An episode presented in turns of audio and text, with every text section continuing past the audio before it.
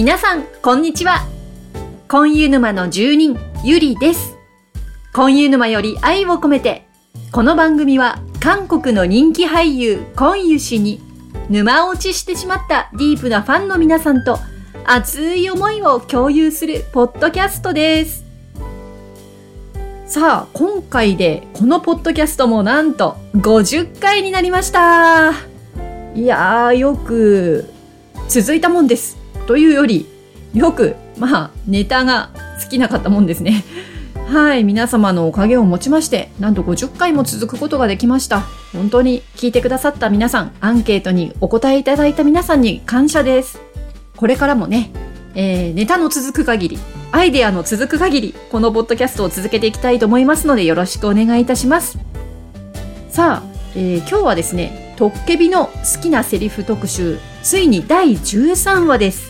さすがに、あの13話ですからね、皆さんからいただいたコメントもだいぶ熱がこもっておりまして、はい、さあどんなことになりますか？トッケビの好きなセリフ第13話、お聞きください。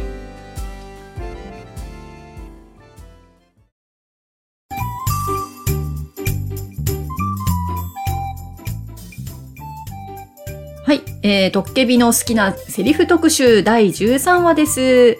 もうね、名言だらけですよね。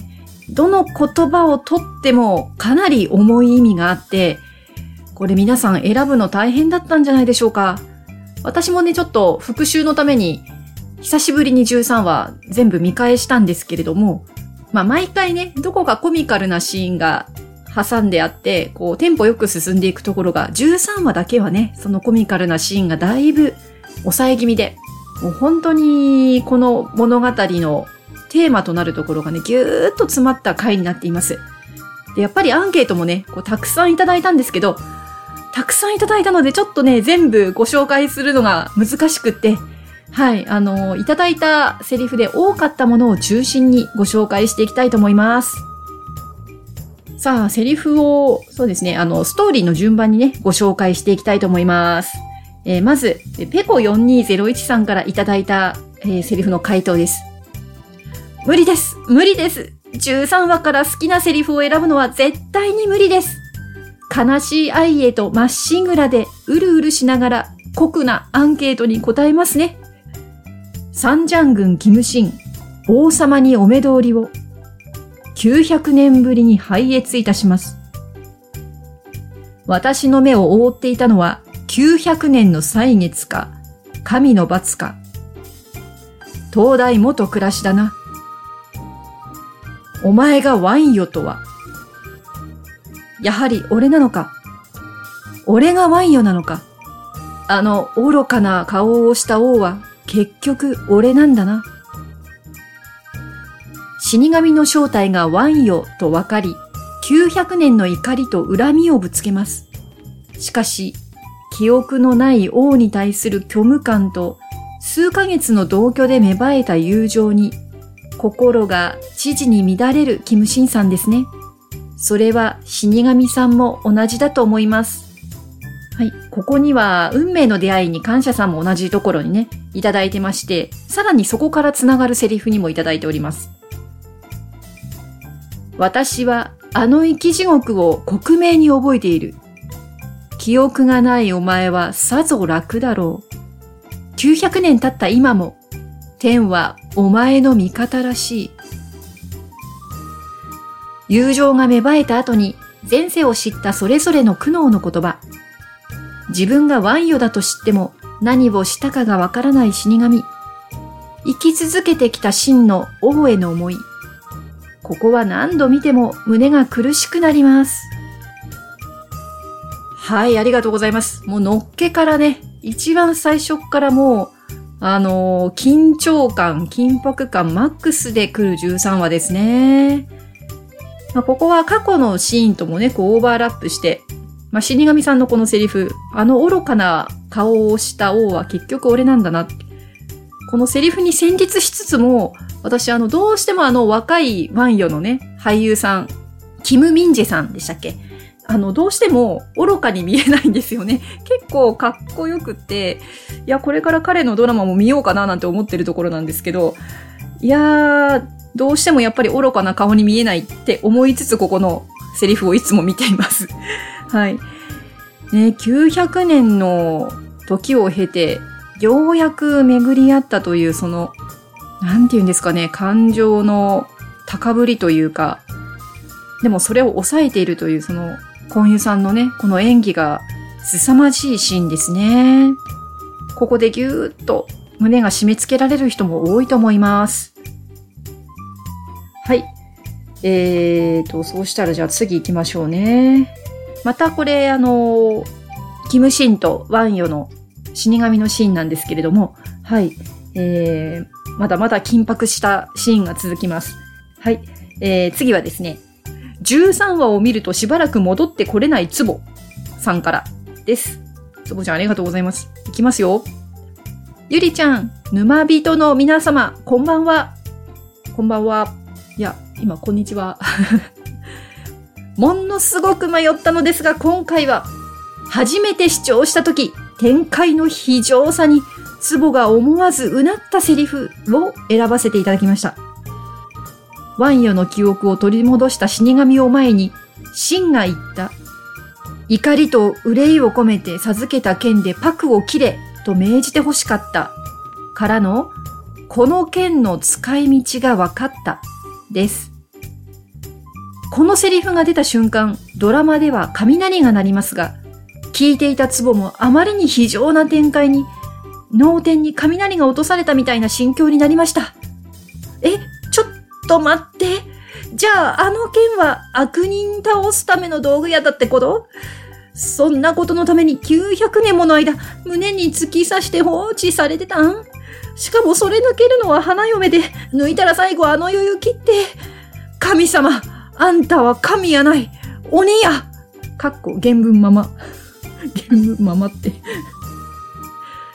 多分、ドラマを視聴している中で一番驚いたのがこの場面だったと思います。ちなみに、その前まで一番だったのは神様の正体が分かった時でした。この作品、ラスボスはパクじゃない、神様です。神じゃなく、悪の権下ですよね。けど、そんな極悪非道な存在から出された無慈悲この上ない問いにシンは悲しくも切ない正解を出すという。うんたくとの未来が全部なくなると知った彼の苦悩に歪む表情を見たとき、ツボは自分の心臓の上に冷たい氷を乗せられたみたいな感覚を味わいましたが、それぐらいコンユさんの演技が真に迫っていたということで、神様ひどいとか言いつつも、そんな演技見られてありがたいとも思うのです。ファン心理は複雑ですね。はい、つぼちゃんありがとうございます。あの、神様はラスボス。ラスボスが神様。これ、そうですね。私とつぼちゃんが沼で出会った頃によくね、議論になってたというか、よくね、ツイッターで話してたのがこのネタでしたね。もう絶対ラスボスだよねって。うーん。なんでこんな設定に？っなんでこんなひどいことにっていう、このね、私もここはものすごくショックで、うーん、えー、そうなっちゃうのっていう、うん。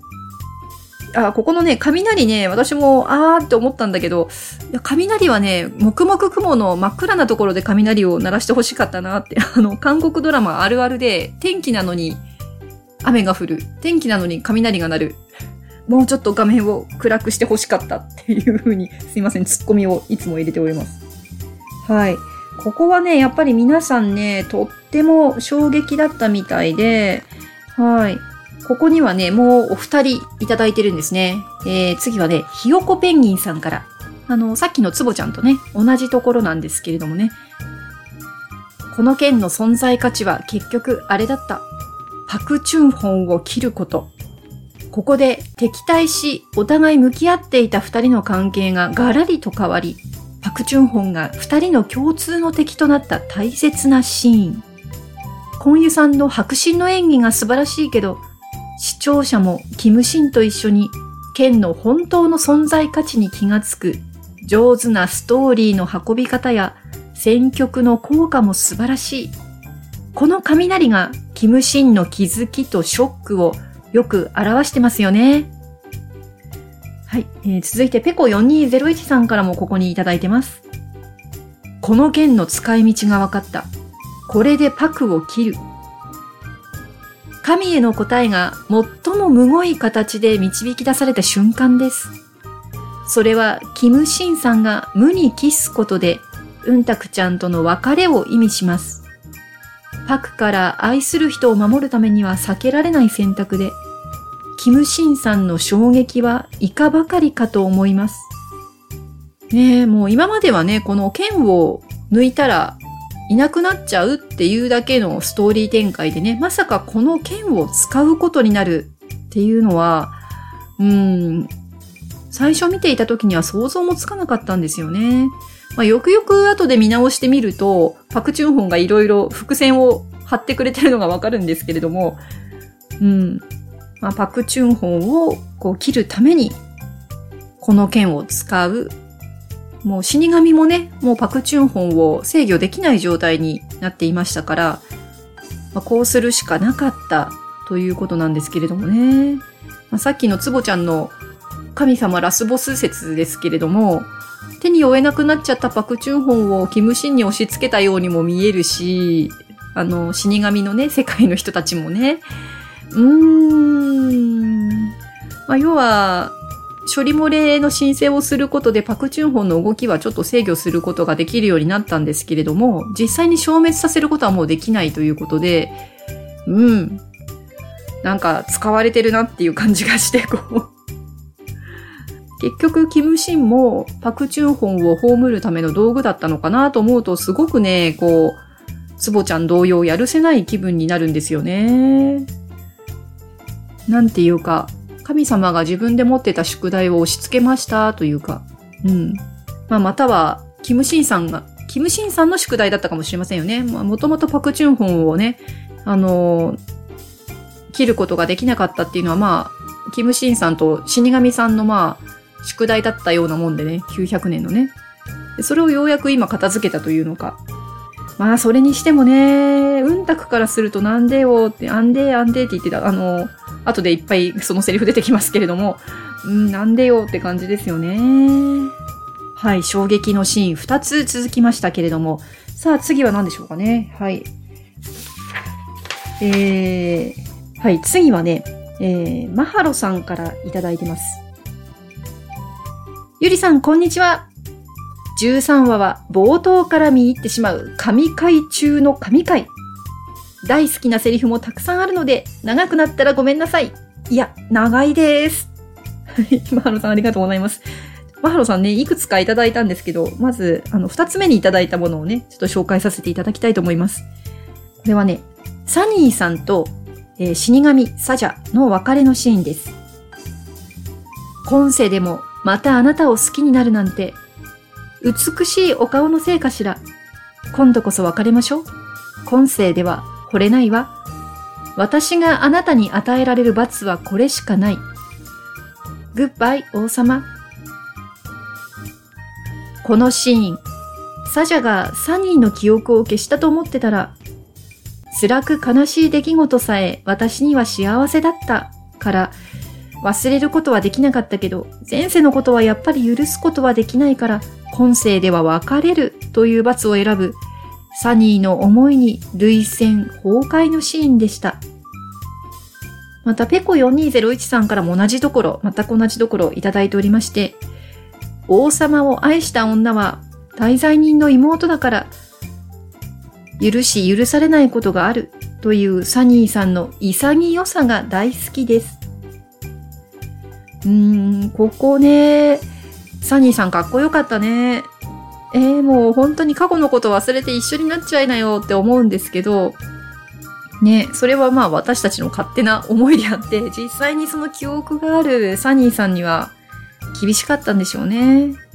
このグッバイ王様っていうのは、サニーさんの、まあ、本当のセリフとしてはグッバイペア、まあ、陛下っていう、こうちょっと現代の言葉とその時代劇の言葉がね、一緒になるっていうのがこう、サニーさんが言うとちょっとおしゃれな感じがして、うん。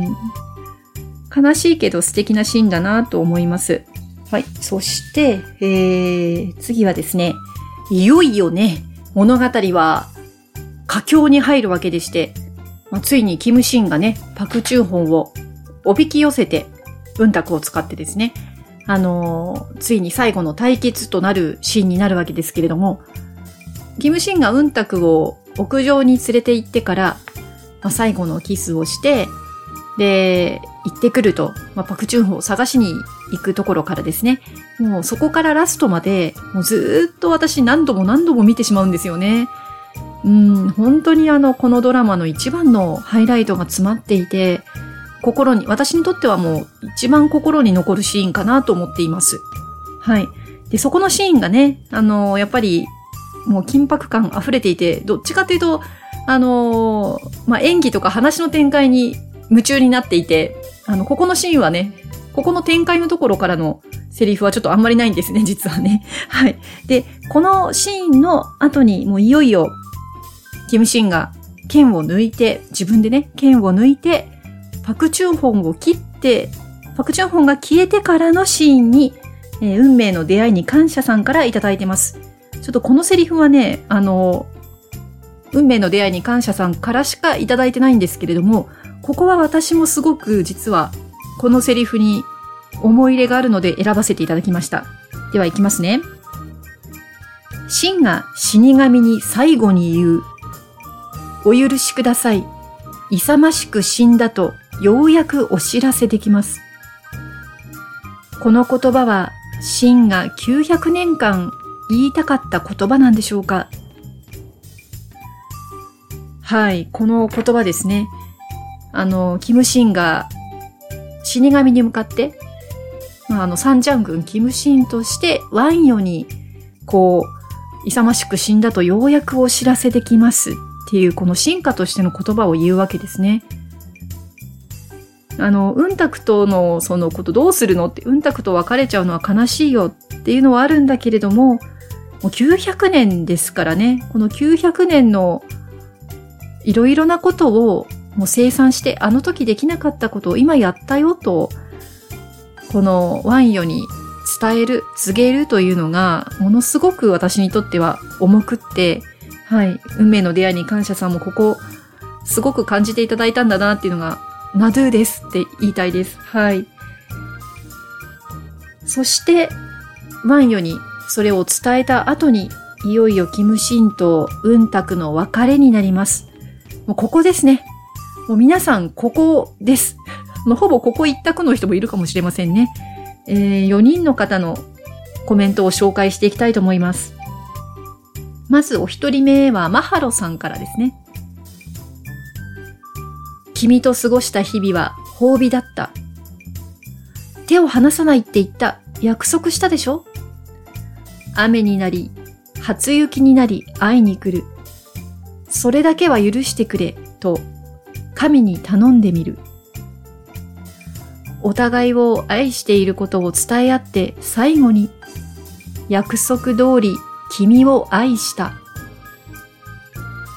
この後、キムシンが目の前から消えていった後の、うんたくの号泣シーンは、毎回私も号泣です。トッケビ最大の別れのシーン。この場面だけではないですが、演技を超えて、キムシンとウンタクが憑依したかのような熱演に感動でした。この後の展開が分かってるから、キムシンロスにはならないけれど、リアルタイムで放送を見ていたら、13話の後でしばらく引きずりますね。はい、ここのシーンですね。もう、初めて見た時は鳥肌ものでしたね。この、セリフの一つ一つが本当にもう、悲しいのと素晴らしいのとでもなんか頭おかしくなっちゃいそうでした。でこのね、うんたくの号泣。もうなんていうか子供のような泣き方だなと思ったんですけど、もうどうしようもない泣き方っていうのが、演技じゃない、その本当の気持ちがこもってるような感じがして、そう、これがね、このマハラさんの言う、憑依したかのような熱演でしたね。いやー、これ本当にリアルで見てたら、ね、この後1週間とか空いちゃったら、もう本当廃人同様ですね、これ。いやー、リアルで見た人、大変だったでしょうね。さあ、えー、次の方は、ひよこペンギンさんからです。はい。言わずとしてた。ここでしょう。ここで、うんたくが倒れるキムシンに駆け寄ってからの、先ほどのね、セリフのところをひよこペンギンさんからも、あの、いただいてまして。えっ、ー、と、日本語字幕、日本語字幕特別版からいただいてましたね。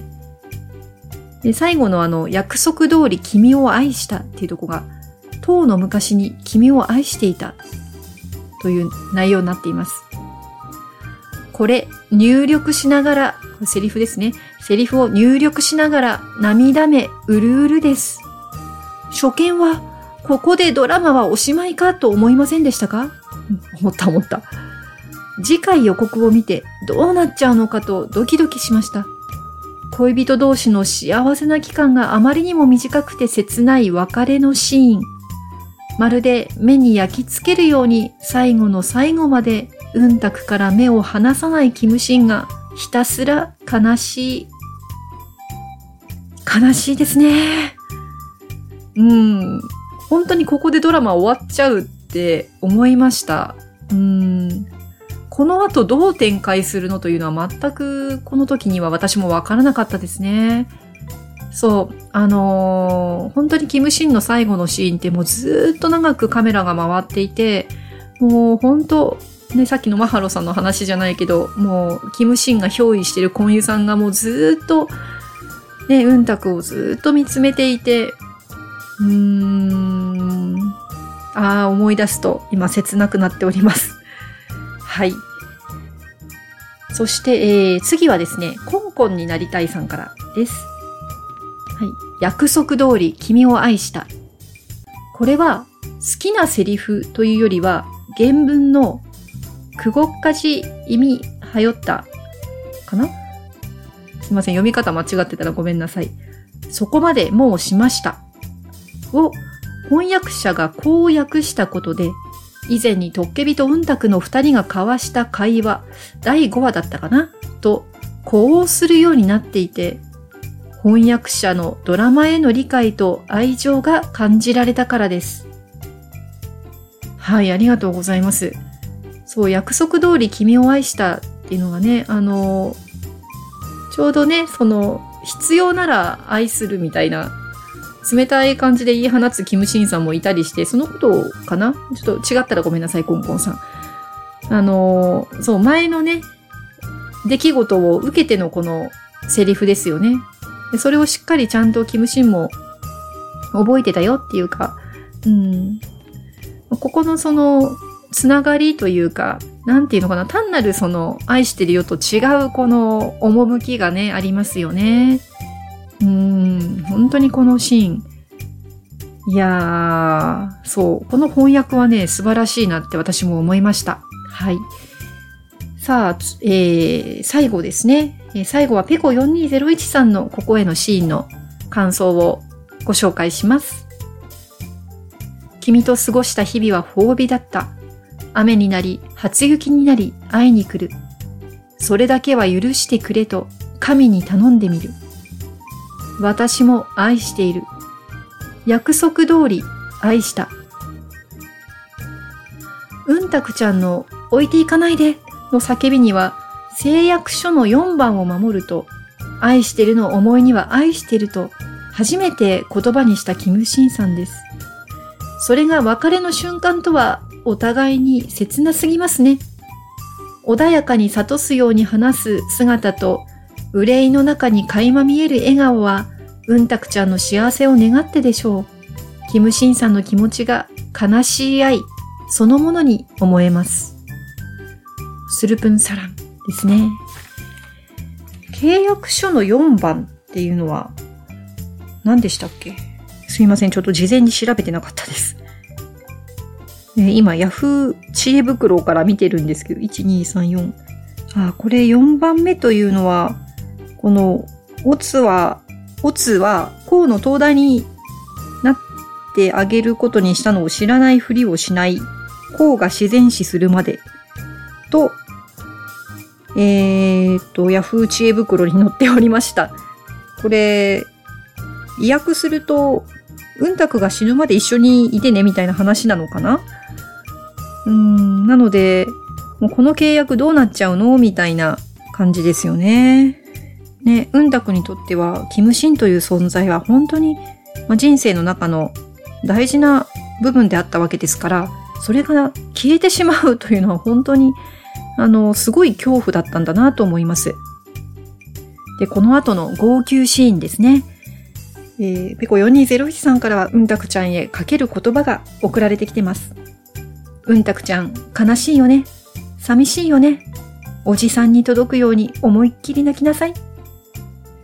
この一連のシーンで、涙腺が崩壊しない人がいるでしょうかいないと思います。ああ、もう、ここのシーンね、あの、今私ドラマ見てないんですよ。でもこれを読んでるだけで、ちょっとね、鳥肌が立ってきちゃうんですよ。なんていうのかな。説明なんていうのは一切ないわけじゃないですか。ドラマだからね。あの、小説と違って。だけど、あのシーンのすべてが、あの、あそこのシーンに出てくるのは4人だけなんですけど、まあ、パクチュンホンと死神も入れてね。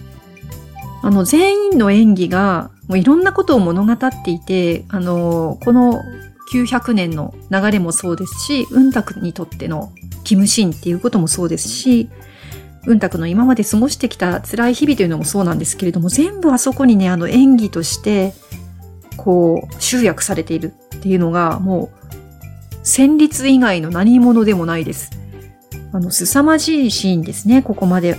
いやーもうあの、うんたくの泣くシーンはもう、ただ呆然と見守ったという13話のラストでした。はい。さあ皆さんいかがでしたでしょうか？いやー、もうこの13話は見るのがきついですね。でも見てしまうんですけど。はい、ここで900年続いたキムシンの物語が終わったということですよね。あの、お許しください。勇ましく死んだとようやくお知らせができますというあのセリフで、あ今回私も気づいたんですけど、やっとここで過去を生産できたんですよね、キムシン。まあ、キムシンがやりたかったこと、900年前にやりたかったことというのは、パクチュンホンを排除すること。まあ、切りたかったわけですよね。それと、えー、ワンヨ、ワンヨ。王様に、王様は、ワンヨはみんなに愛されていたんだよっていうのを伝えたかった。それがこの13話でね、全部叶ったわけで、キムシンがやらねばならないと思っていたことがここで全部あの、成し遂げられたわけですね。もうだからこそのこの重い言葉が多かったわけで、もう本当今回はね、全部ご紹介できなくてすいません。まあでも、これ、うんたくの物語は全く終わってないんですよね。うんたくはもう処理漏れとしての運命をずっと続けていかないといけないわけですから、このうんたくの物語がまだまだね、14話以降続いていくわけです。はい。また来月くらいにはね、14話を募集したいと思っておりますので、ここもね、だんだん切ない言葉もまたたくさん出てくると思いますから、皆様からのご投稿お待ちしております。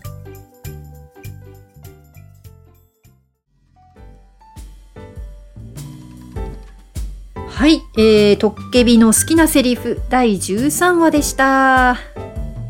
いやー、いつもの収録と違って、収録した後の感じが 何とも言えない感じになってます。これちょっと言語化できないですね。なんと説明したら良いのでしょう、今の私の気持ち。はい。で、まあ昨日ですね、これを収録する前にもう一度13話見てみようと思って、まあ見ましたというお話をしたんですけれども、まあトッケビを見始めてもう1年とちょっと経ってるんですね。で、13話にまあ、号泣したのもその1年前ということになるんですけれども改めて1年経ってこの回を見たらすごいね韓国語が聞き取れるようになってたんですよ。それが私びっくりで、まあ、ドッケビから始まって小遊さんのね別の作品を見てでそこからいろんな韓国ドラマにハマって他の俳優さんにもハマってでまあどれぐらい見たんでしょうね韓国ドラマ。でそしてこのポッドキャストでも、えー、昨年の9月ぐらいにですね、あの、密偵にご出演されていた武田博光さんにおいでいただいて、あの、ドラマでね、あの、韓国語をヒアリングするという、まあ、トッケビラーニングなんて言って言葉作りましたけれども、あの、韓国語の勉強方法をね、教えていただいて、いろいろやっている中で、おおなんかすごい聞けるようになってるっていうのが、13話のストーリーに戦慄しつつも、あの、韓国語がよりわかるようになったっていうのがすごく嬉しかったですね。はい。えー、まあ1年ということで、えー、次回は1周年記念を配信できればと思っておりますので、ぜひお楽しみに。それでは、本日もお聴きいただきありがとうございました。今湯氏への思いで皆様の日常が幸せいっぱいでありますように。